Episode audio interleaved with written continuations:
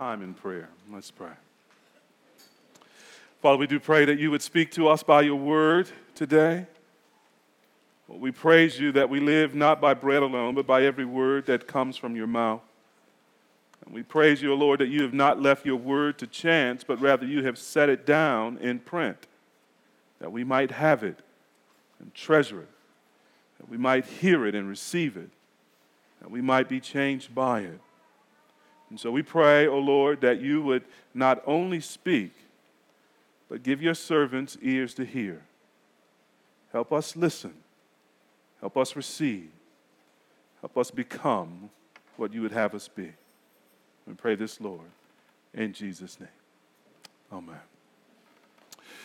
Well, um, let me welcome again any visitors that we have with us this morning. We are glad that you are with us. We can't think of any place we'd rather you to be than with us as a family as we celebrate what Christ has done for us and given himself for our sins and rising, raising, being raised from the dead for our salvation.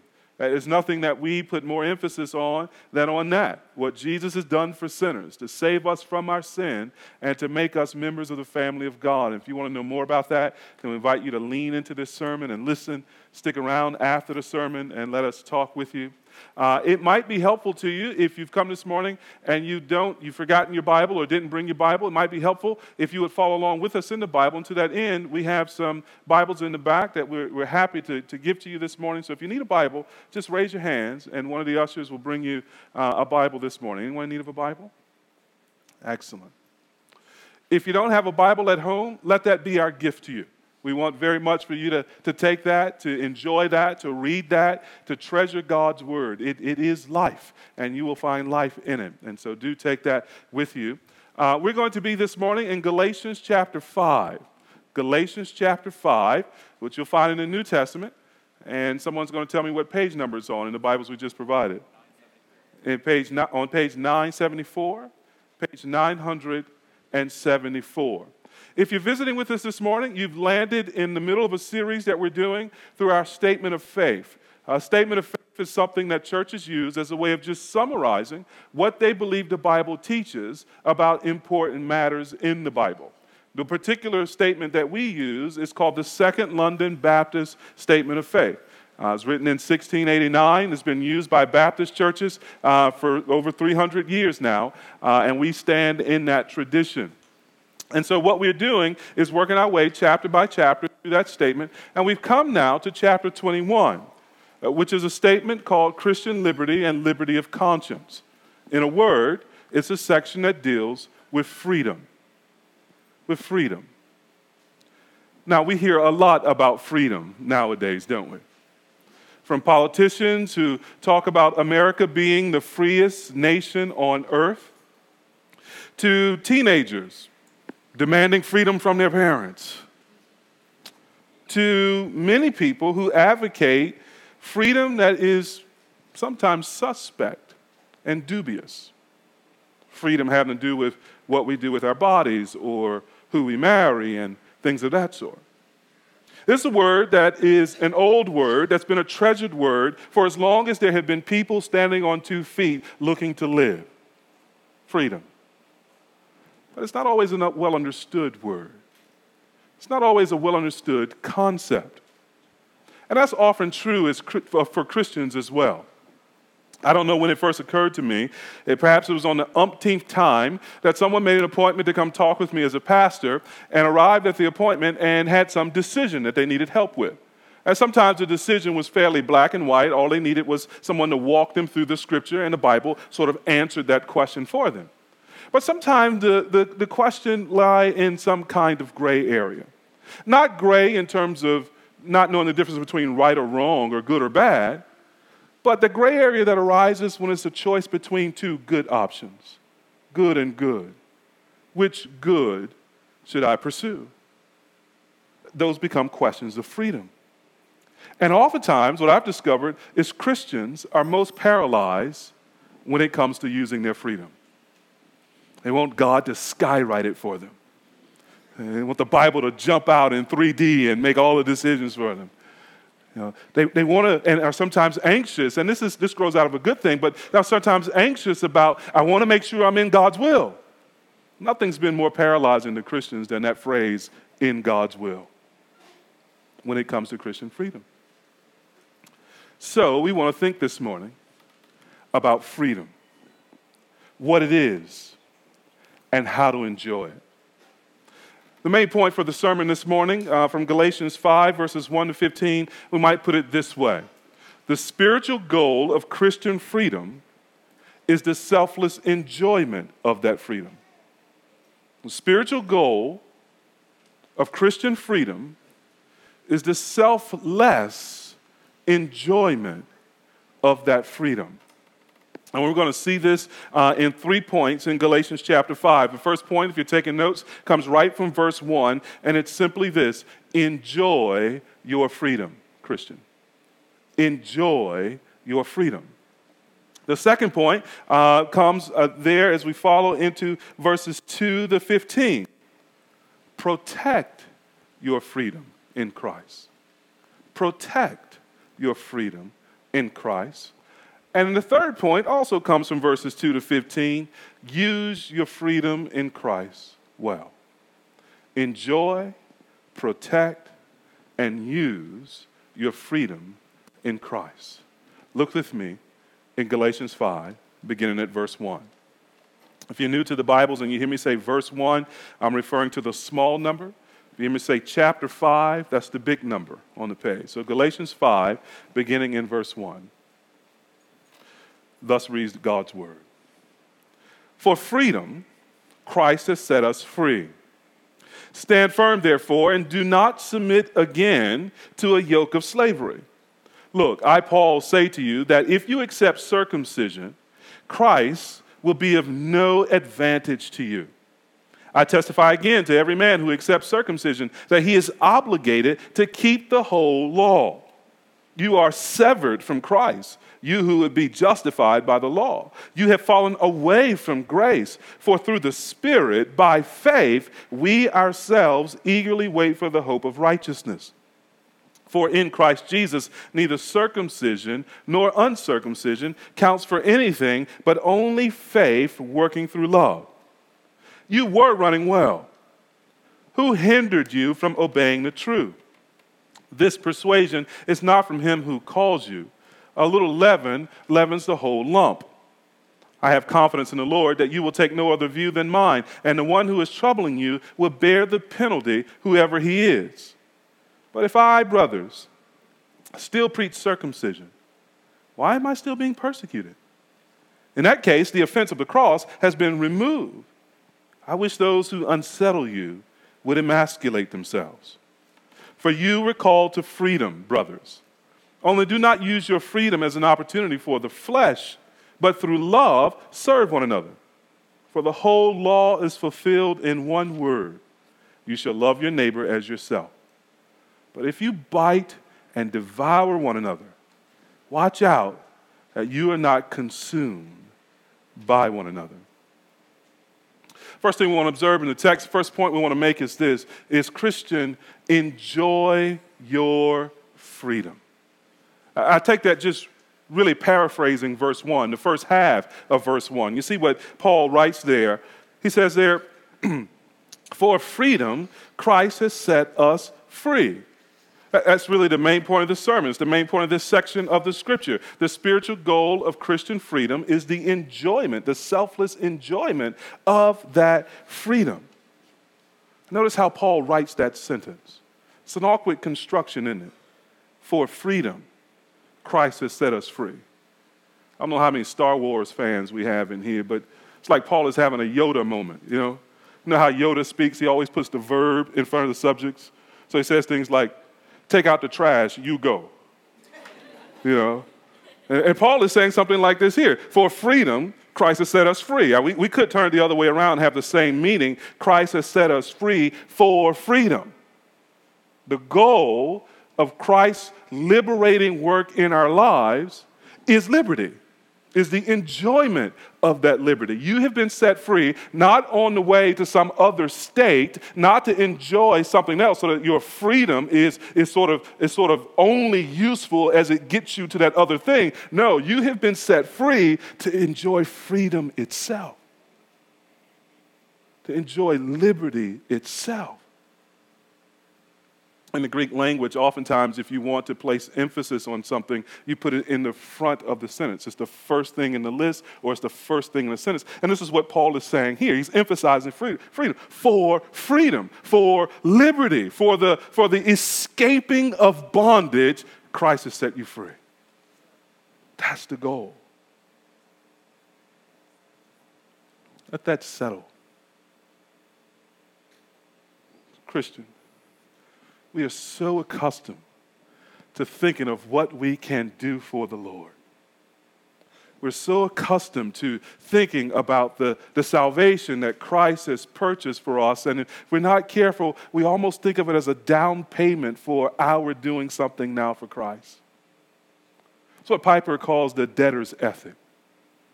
That, that God has rescued us, God has saved us, and, and we feel ourselves now indebted to God. And, and though we would never put it this way, in our own Christian experience, we're kind of trying to work off the debt.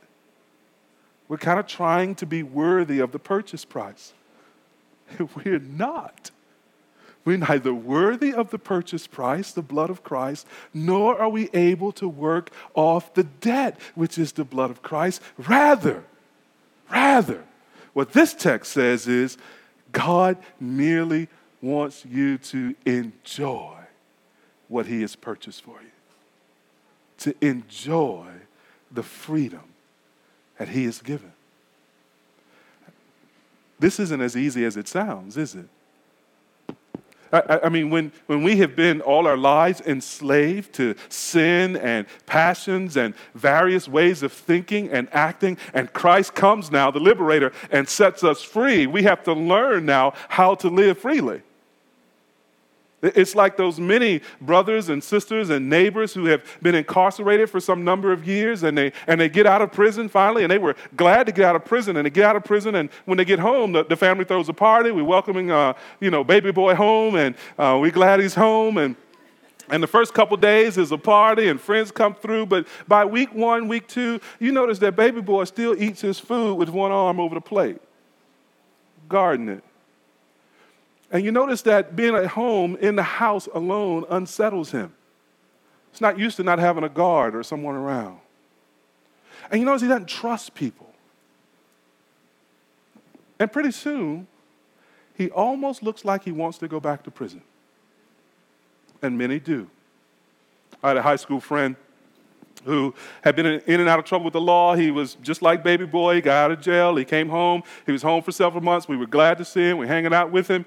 And uh, one night, about 2 o'clock, he just broke into this, this corner store. Broke into the corner store, um, went into the cooler, got a six pack, pulled out the owner's chair, sat down on the chair, and began to drink the six pack, waiting on the police to come. He wanted to go back to jail. He wasn't used to his freedom, he didn't know how to use it. It wasn't the blessing that he had, had thought it would be.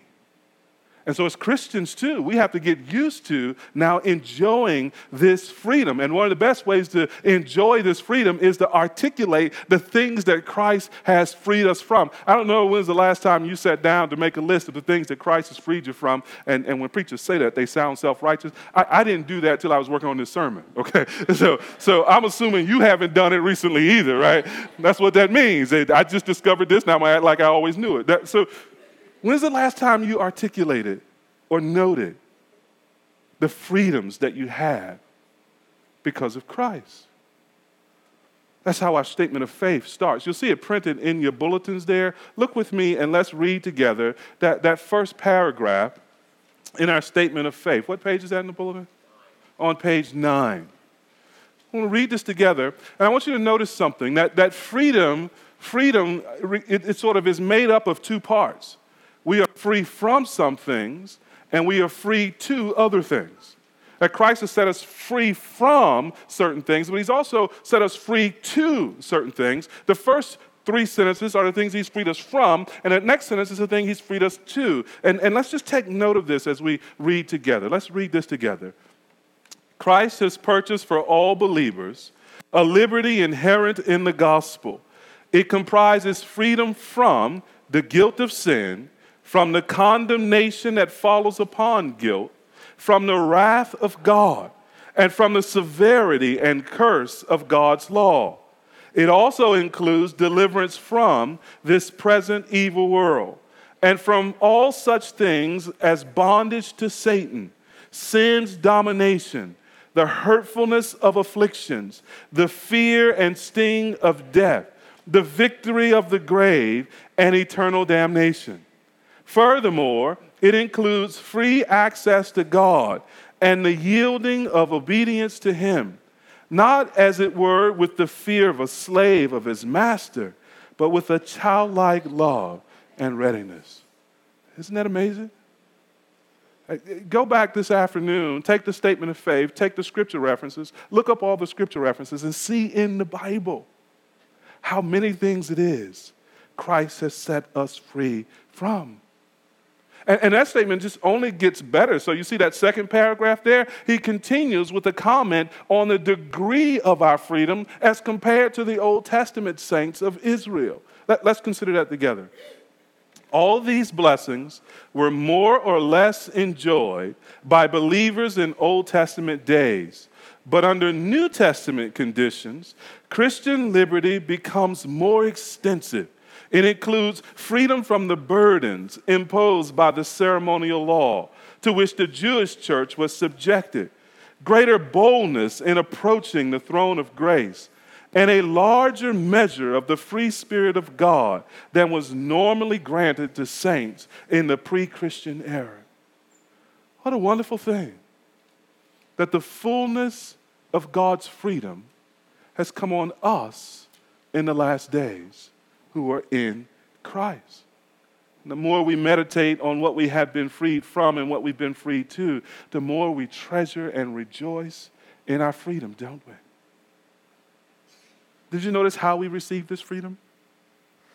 If you're not yet a Christian, I want you to pay particular attention to this. Did you notice how we receive this freedom? It's, it's in the first sentence of the first paragraph.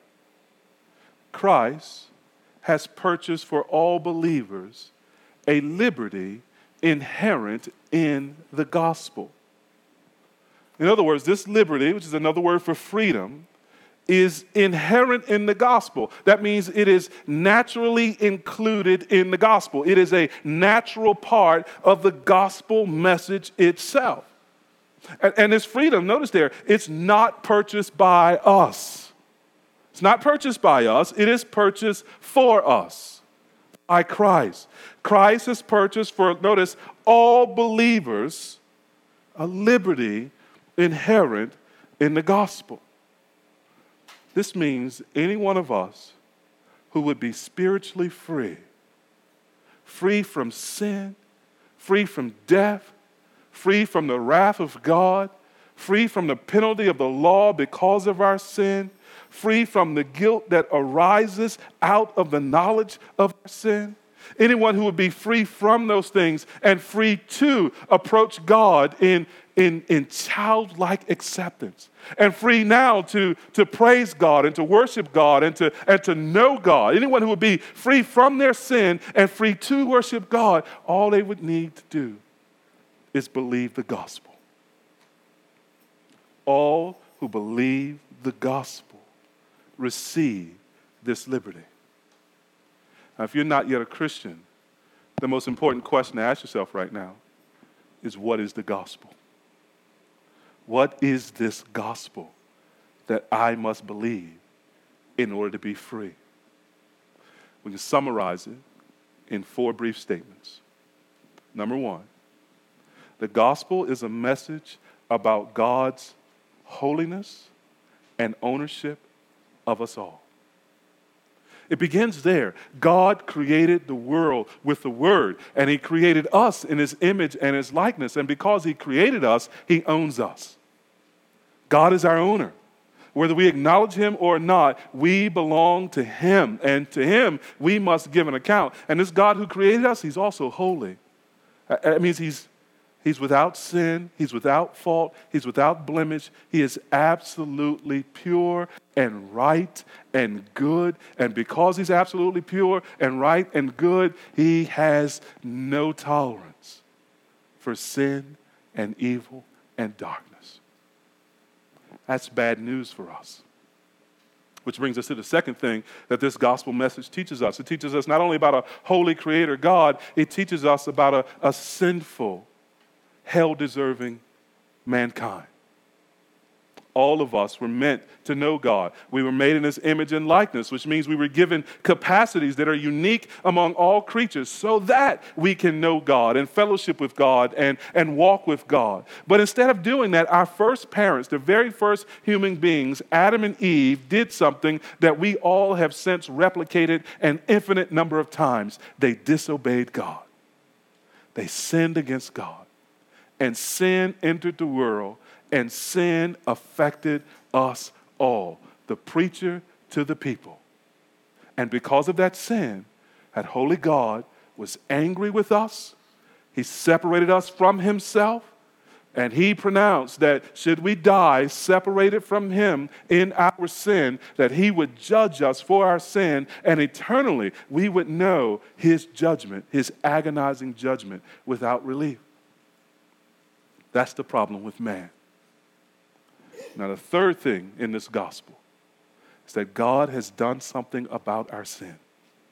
He has sent his son, Jesus Christ, into the world he was always God, Jesus, the Son of God, but he took upon himself human flesh and he was born of a virgin and he came into the world with a particular mission. And that mission was to do two things to provide the obedience that we had denied giving God and to suffer the penalty that we owed because of our rebellion. He did both of those things. He lived a, a, sinless, perfect life in order that he could offer to God the righteousness that we do not have. And then he went to the cross of Calvary, and there he was crucified. And the worst part was not the physical suffering. It wasn't the nails and the, and, and the, and the boards and the, and the hanging and the asphyxiation, the choking to death. The worst part was God punished Jesus for our sin. The worst of his suffering was the wrath of God which we deserve. Christ volunteered to take our place, to pay our penalty. And three days later, to prove that his sacrifice was accepted by God, God raised him from the dead. And he, he rose in glory and ascended to heaven and is coming again to gather his people. Which brings us to the fourth point. This holy God, who's angry at sinful man, has sent his Son into the world to take our place in righteousness and suffering and raised him from the dead. And now God calls all men everywhere to repent of their sins and to believe in Christ. The repenting simply means turning, turn away from sin. The believing means trusting trust God's promises in Jesus Christ. That everyone who believes in him would be forgiven of their sins. That God's wrath would be satisfied in his son. That they would be adopted into his family and made children in his household. That they would receive the gift of the Holy Spirit and, and live eternally with God in, in the face and the, and, the, and the love and the pleasures of God. Repent and trust that Christ is your Savior and you will be saved. You will escape the wrath of God to come. You will be set free from it, and you will find yourself enabled to worship God as your own. You'll be set free to know Him. If you're here this morning and that message is new to you, you've not heard that before, or maybe you're hearing it with a, a strange and new clarity, or maybe you're hearing it with a, with a, a new appeal that you you, you hadn't had before, let, let me encourage you to follow that impulse. To, to follow that impulse, to, to know it more clearly, to know it more deeply, and to, and to have it for yourself. It, it may be that that comes, I know it does, from the Spirit of God. It doesn't come from the world. It doesn't come from your flesh. It doesn't come from the devil. If you are feeling yourself drawn to this message and drawn to this Jesus, don't pull back. Don't harden your heart. Come forward, lean in, learn more, trust Christ, and be saved. It may be that when you hear this message about following Jesus, that you have sometimes thought that that was slavery. That to follow Jesus was to have a whole list of things that you no longer could do. and to have somebody in your business like the pastor telling you how you ought to live. And it may be that that sounded to you like, a, like slavery. I hope that you see this morning that when we call you to follow Christ, we're calling you to freedom. The slavery is your sin, Christ is your freedom. Come to Him, trust Him, and be set free. And, Christian, this is for our enjoyment. This is not for us to earn, it's not for us to pay back. It is for us to luxuriate in, to delight in. And the question becomes, how do we do that? And the first thing I want to tell you, it brings us to our second point, is we must learn to protect our freedom. We must learn to protect our freedom. We have this amazing liberty, and just because we have it doesn't mean we can keep it. How many of you saw the movie 12 Years a Slave or read the book 12 Years a Slave? Powerful movie. I, I highly commend you. It's, it's about a man named Solomon Northup in the 1800s who was a free man, a free African American living in the Northeast somewhere, who in his freedom enjoyed a wonderful life. He had, a, he had a wonderful wife, a beautiful family. The movie opens with him and his family walking the streets of maybe it's New York or some city in the Northeast, and he's going into shops and, and purchasing goods. And, and he's a fairly cultured man. He plays the violin quite professionally. And, and the movie opens with him being invited to play the violin for some prominent family in some other town, and he accepts the invitation from a couple of guys that he doesn't know. And they trick him, and they capture him and they sell this free man into slavery. It's a powerful picture of how our freedoms can be taken, even our spiritual freedoms in Christ. And Paul was dealing with that in this letter to the Galatians. Just to give you a little context, look back to chapter 1, verses 6 and 7. Again, chapter numbers, the big number, the verse number is the small number. Chapter 1, verses 6 and 7, Paul begins to address, the, the, the, sort of give us the reason as to why he has written this letter to the church in Galatia. And he says there, I am astonished that you are so quickly deserting him who called you in the grace of Christ and are turning to a different gospel. Not that there is another one, but there are some who trouble you and want to distort the gospel of Christ. Well, how are they troubling the church at Galatia? How are they distorting the gospel? Well, Paul tells the Galatians about a meeting he had with other Christian leaders where they were clarifying this very thing what the gospel entails and what freedom comes from the gospel. So in chapter 2, uh, he tells that story, but look at verses 3 and 5 of chapter 2. Paul talks about this meeting, and he has a guy, a, a, a friend of his with him named Titus. says, Even Titus, who was with me, was not forced to be circumcised, though he was a Greek. See, the issue was there were some people coming into the church who were of Jewish background saying, in order to be a Christian, you had to also be circumcised. Yes, you must believe in Christ, but you also must be circumcised and to keep that aspect of the law. And Paul goes on to say, he was not forced to be circumcised, though he was a Greek, yet because of false brothers secretly brought in, who slipped in to what? Spy out our freedom that we have in Christ so that they might what? Bring us into slavery. To them we did not yield in submission for even a moment, so that the truth of the gospel might be preserved for you. You see, beloved, right from the beginning of the Christian church, freedom has been a difficult concept to understand and protect. Right at the beginning of the church, there are those people who are looking to spy on the liberty of Christians and to take them captive again by the law. And there are three threats to our freedom that we see in verses 2 to 15. The first threat is this our personal choices. Our personal choices. See that there, beginning in verse 1, Paul says, Stand firm, therefore, and do not submit again to a yoke of slavery. Or again in verse 2, look, I, Paul, say to you that if you accept circumcision, those words, submit to, accept, that's the language of choosing, isn't it? That's, that's the language of, of volunteer submission. The, the, the word submit literally means to, to put yourself under something.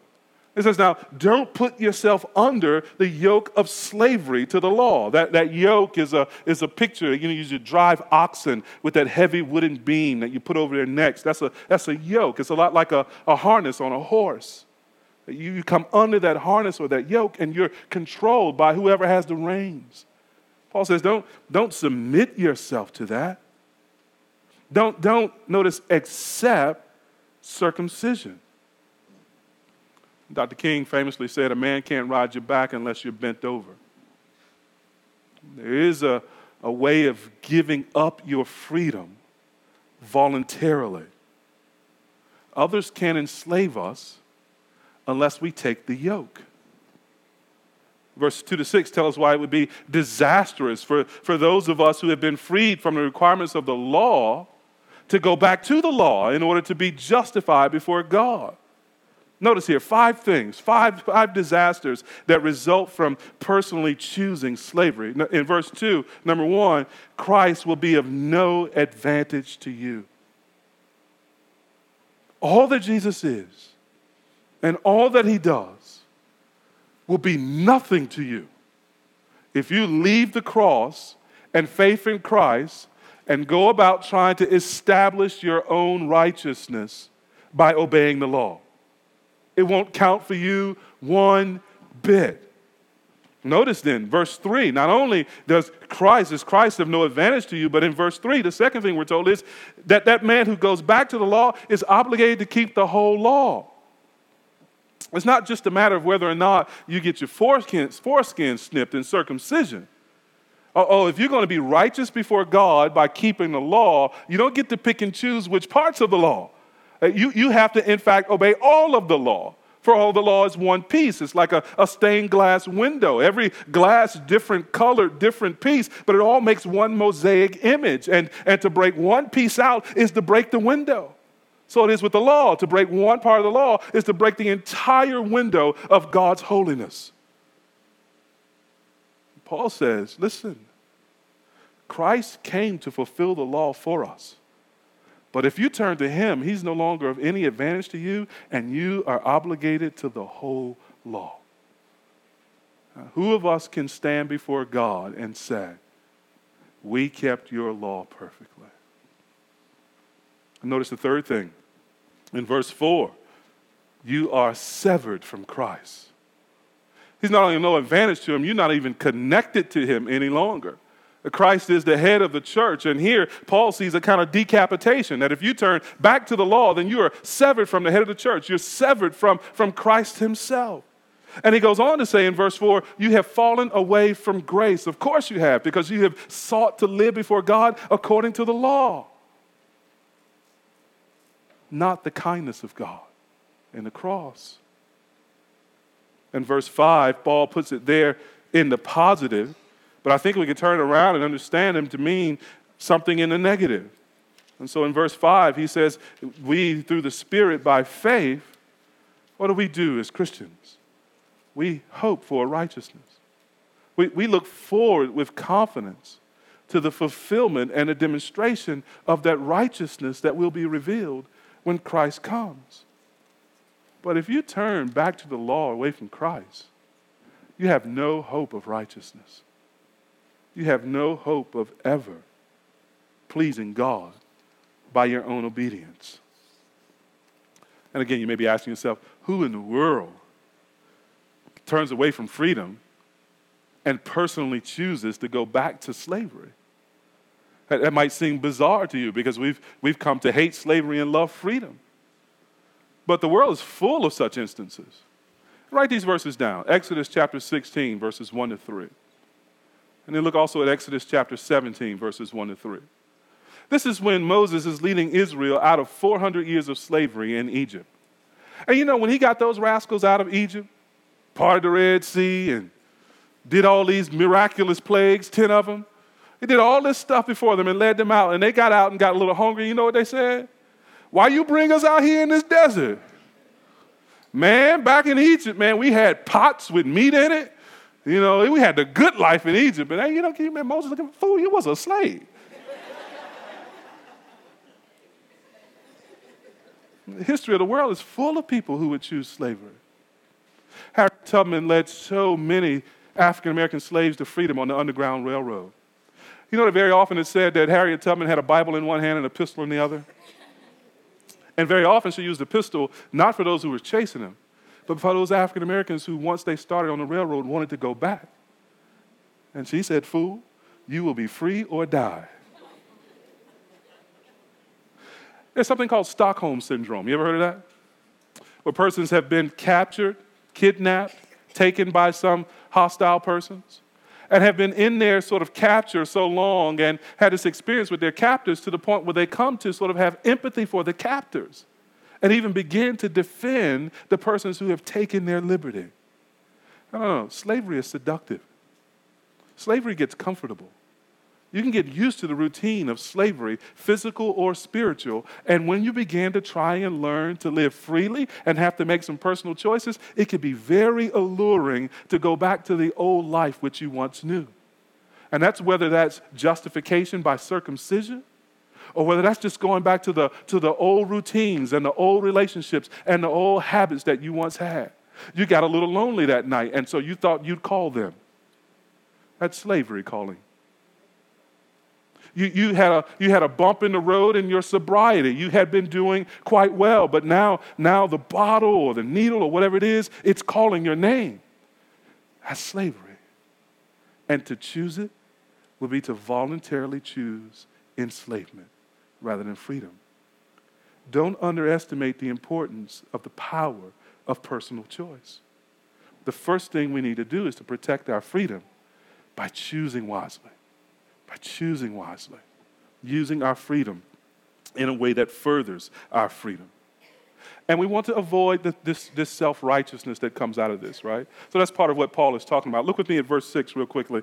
He says, For in Christ Jesus, neither circumcision nor uncircumcision counts for anything, but only faith working through love.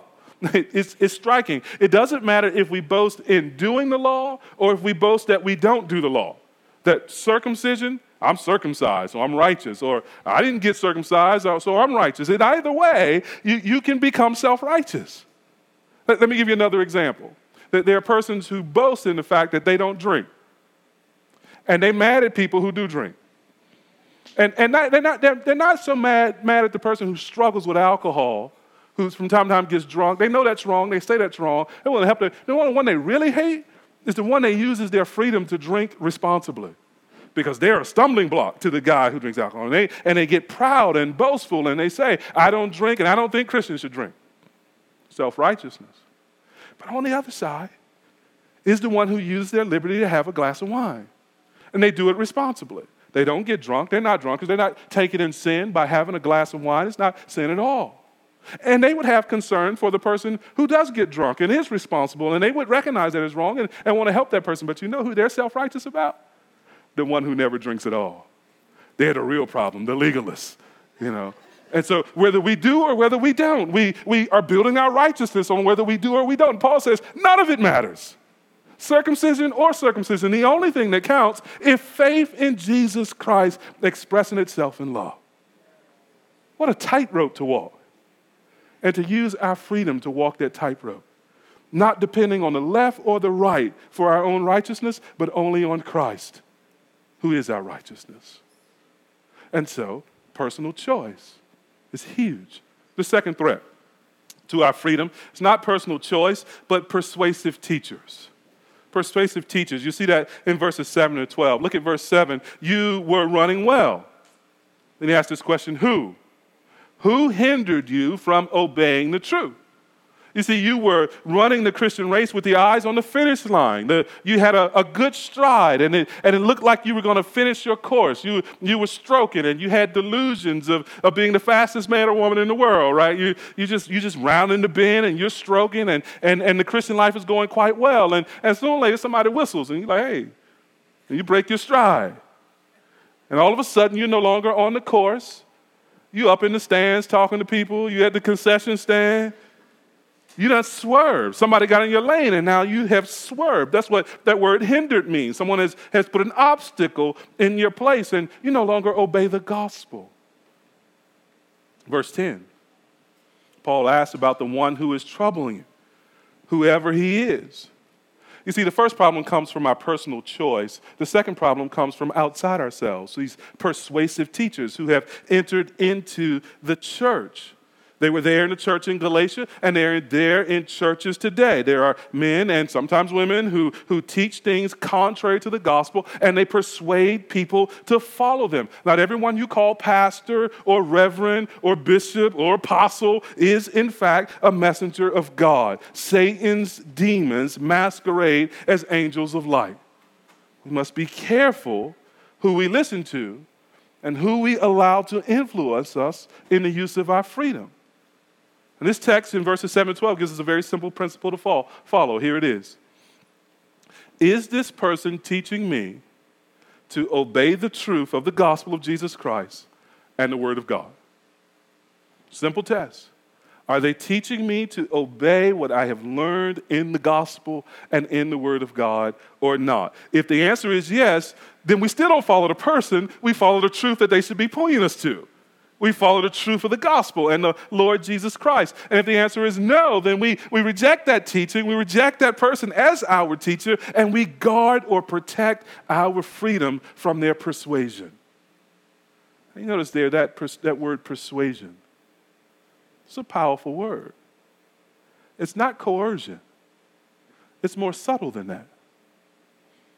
You ever wonder how some of the, the teachers who are so far from the gospel got there and how so many people followed them there? It wasn't because they showed up one day and said, I'm going to start a new church and I'm going to teach everything I can that's contrary to what the Bible says. That wasn't how they started. We're going to deny the cross, we're going to deny Jesus, we're going to deny the scriptures. No, they sounded a lot like Christians. They used Christian language. And for a while, they taught very much Christian things. And ever so often, there would be this, this slight tacking to the left or to the right. Not by, not by 45 degrees or 90 degrees, but, but just by a degree or two. And something would sound just a little bit off, but, but they would explain it, and, and the people would go, okay. And, and the next time you hear that slightly off thing and they give an explanation, the people go, oh, okay, all right. I believe the other thing, I believe this thing too. And in the course of time, you're not looking at your Bible, you're not looking at the scripture in context, and you're following a persuasive teacher who's taking you hostage. That, beloved, is a very real threat. And it's why it's difficult to get people out of cult groups. Because the authority has been invested in the teacher, not the book. And some of us come out of backgrounds where we still honor our pastors. We, we still pay a, a godly respect to our pastors. And that's a good thing but it can be turned up too high. And, and so sometimes in some of our churches, some of our backgrounds, uh, the most powerful thing that somebody can say is, Pastor said. Come to me, there's some dispute, and come me, well, Pastor said. Everybody get straight up and do what Pastor said. Listen, Pastor said don't mean jack. Unless what Pastor said is, Thus saith the Lord. I have no authority in your life that does not come from this book.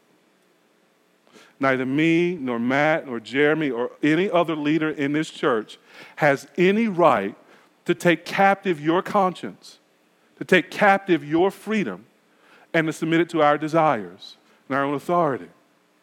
You have every responsibility to reject that, and you have every responsibility to get rid of me. Any authority I have comes from this open book. And this is why the, the most constant refrain I want you to hear from our sermons is something like this Look with me at verse, fill in the blank. I want to show it to you. And I want you to be able to put your finger on the verse and to read it later without me and come to the same conclusion that I gave you in the sermon. If you can't do that, reject the sermon. Because my job is simply to explain what the scripture teaches. And if I start giving you, however clever, however novel, sort of new ideas, you need to get yourself a new pastor. In all seriousness, we are here as servants of the word, and we are called to give you the word as best as we can. And you're responsible for receiving the word as it is in the book and treasuring it and believing it and applying it as, a, as an act of obedience, not to the pastor, but to your Lord. And when your pastor errs, you're called to correct him.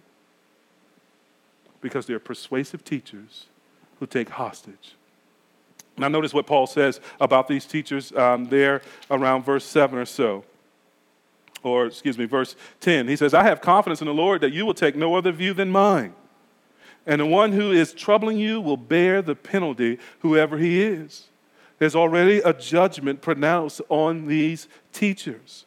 And Paul goes further in something that feels almost like an imprecatory psalm, one of those psalms where David prays against his enemies. He says, But if I, brother, still preach circumcision, why am I still being persecuted? He says, Listen, I'm teaching you the truth, and that's why I suffer.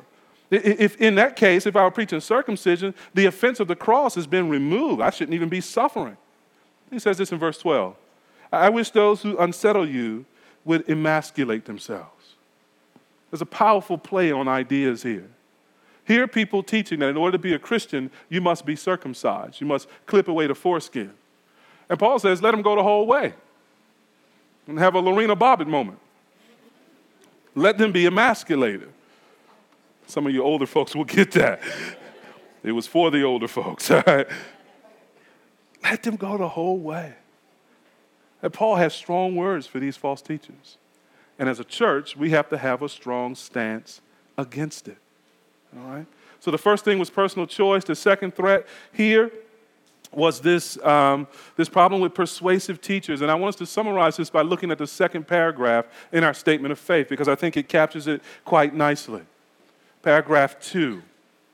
Let's read this together. Everybody have it on page nine of your bulletin?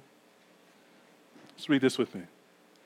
God alone is Lord of the conscience. He has set it free from all obligation to receive or obey any such doctrines or demands of men as are in any respect in opposition to his word or not contained in it. Indeed, to believe and obey such doctrines and demands is tantamount to a betrayal of true liberty of conscience. It is against all reason and nothing less than the destruction of liberty of conscience when men demand of their fellows an implicit faith, in other words, an absolute and blind obedience. Anyone who demands from you an absolute and blind obedience is destroying your liberty. Only God can bind your conscience, and He does it by His word. Let me give you the third threat. There's a wrong use of personal choice. There are persuasive teachers who sneak in. Number three, there is the perversion of freedom itself. See that there in verses 13 to, 14, 13 to 15. And the Bible says, For you were called to freedom, brothers. Only do not use your freedom as an opportunity for the flesh, but through love serve one another. For the whole law is fulfilled in one word you shall love your neighbor as yourself. But if you bite and devour one another, watch out that you are not consumed by one another. What's happening here? It, it's as if Paul wants to put a guardrail down against misunderstanding. He's been saying you're free, and, and the gospel makes you free. And you're free from these persuasive teachers who want to take you hostage and you're free to, to make various choices in Christ. But now he wants to lay down a rail on the other side to say that freedom is, is not unconstrained. That freedom isn't a freedom to serve what he says here is your flesh. It's the Bible's way of talking about the sinful nature.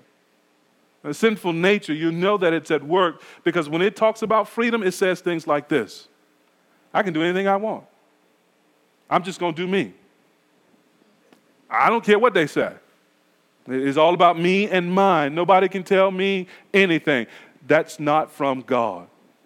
Just as Paul says of those, those teachers who pervert the grace of the gospel, he says that persuasion does not come from God. That way of thinking about our freedom does not come from God.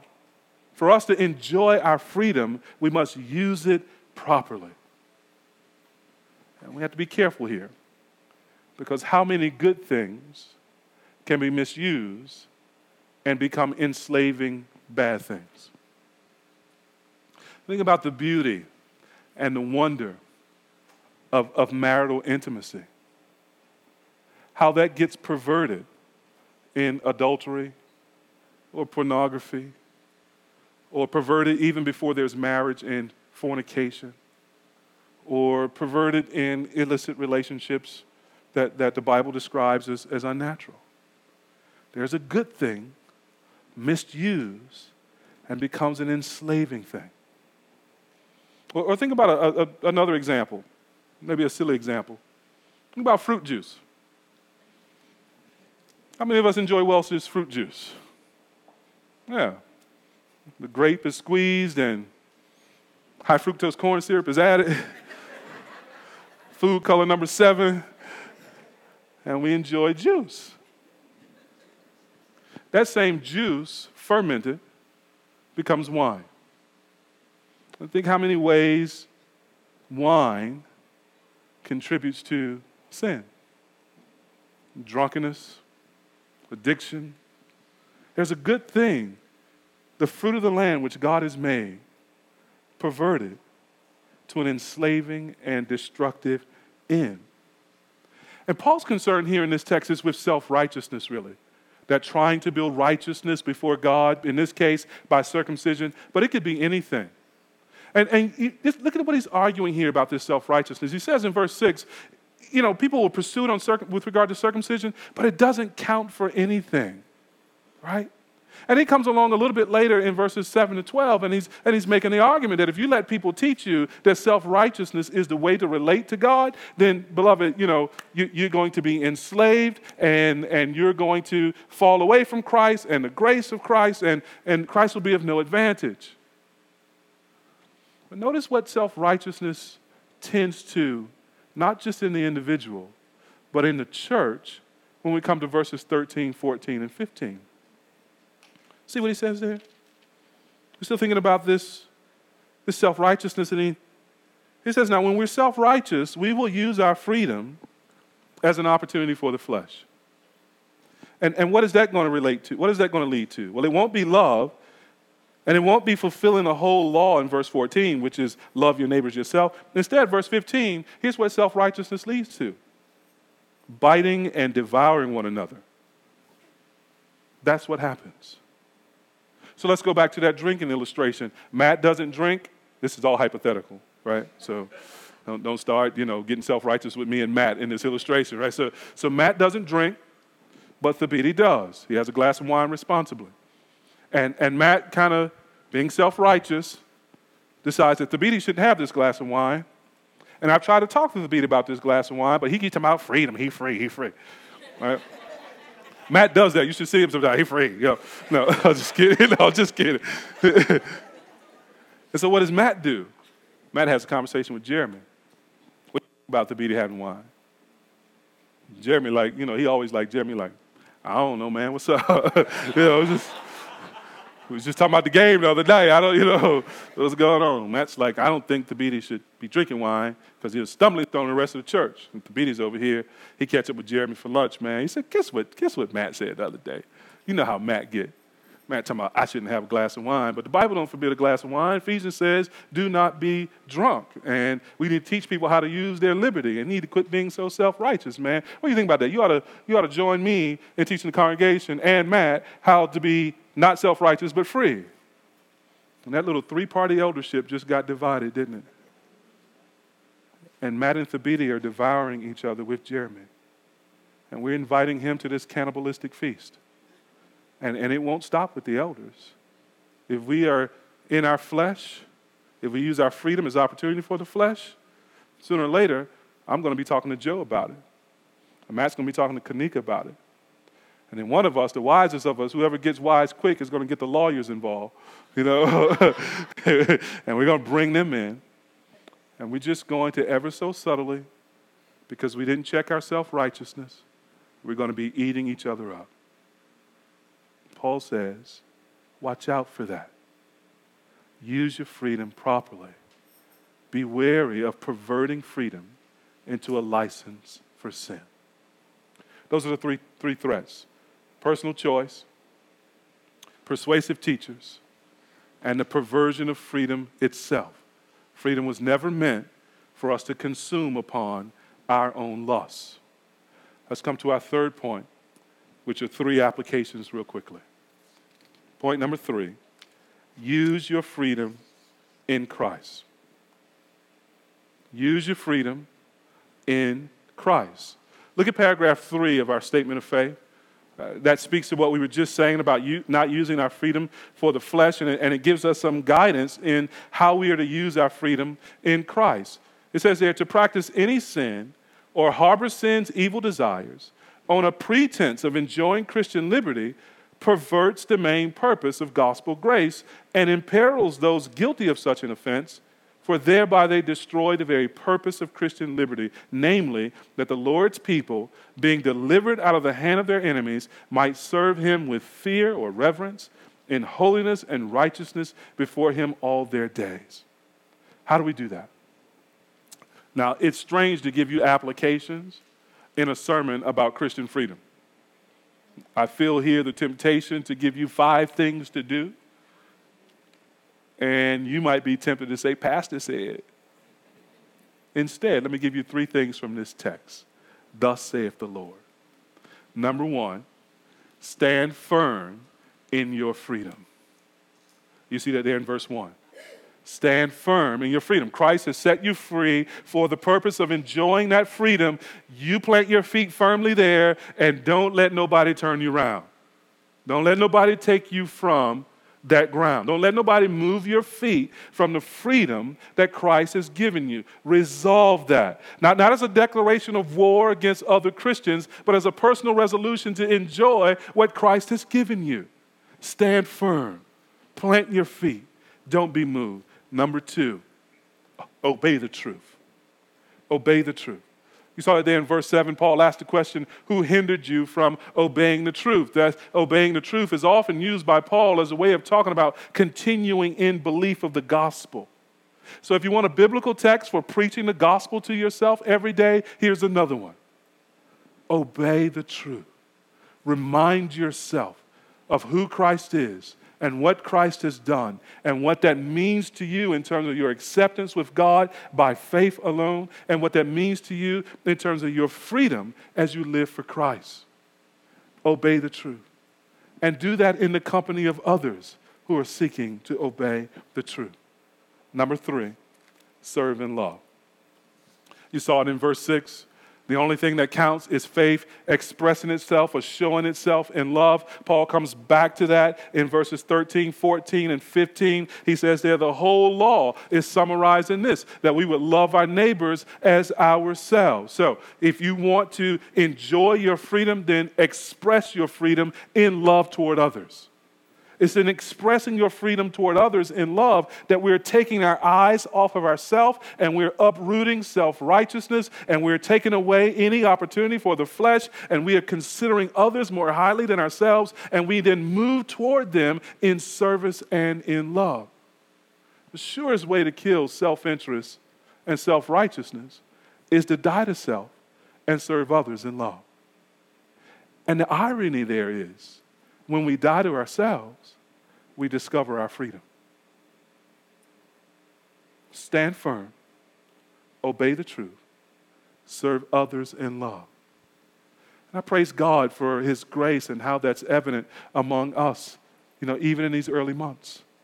Uh, this love for the gospel and this love for the word. Often I've had, heard Peter remark at how he has enjoyed whenever he gets together with the saints, and there's this quickness to this word and the, and the, and the sort of eagerness to talk about spiritual things.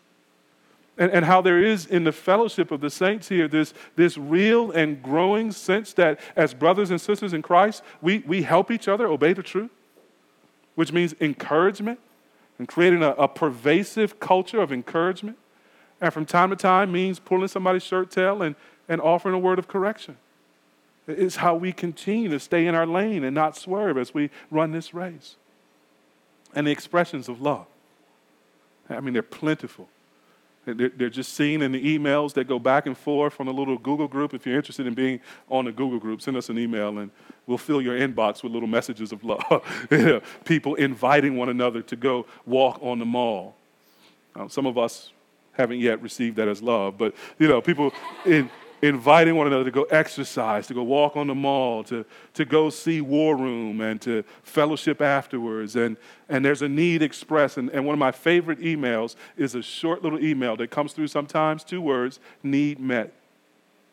It's just a wonderful way of summarizing faith expressing itself in love. Need met. And may the Lord grow that more and more as we live as His people. Stand firm, beloved, in the freedom. For freedom, Christ has set you free. Obey the truth. Let no one hinder you. Stay in your lane and run the race. Express love toward your brothers and sisters and toward all in our community that we might die to self and make Christ glorious. Enjoy your freedom. Let's pray together.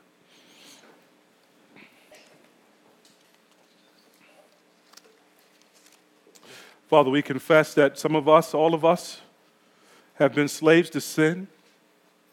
And we confess, O oh Lord, that in some instances we have been enslaved so long that freedom is a new and a frightening routine.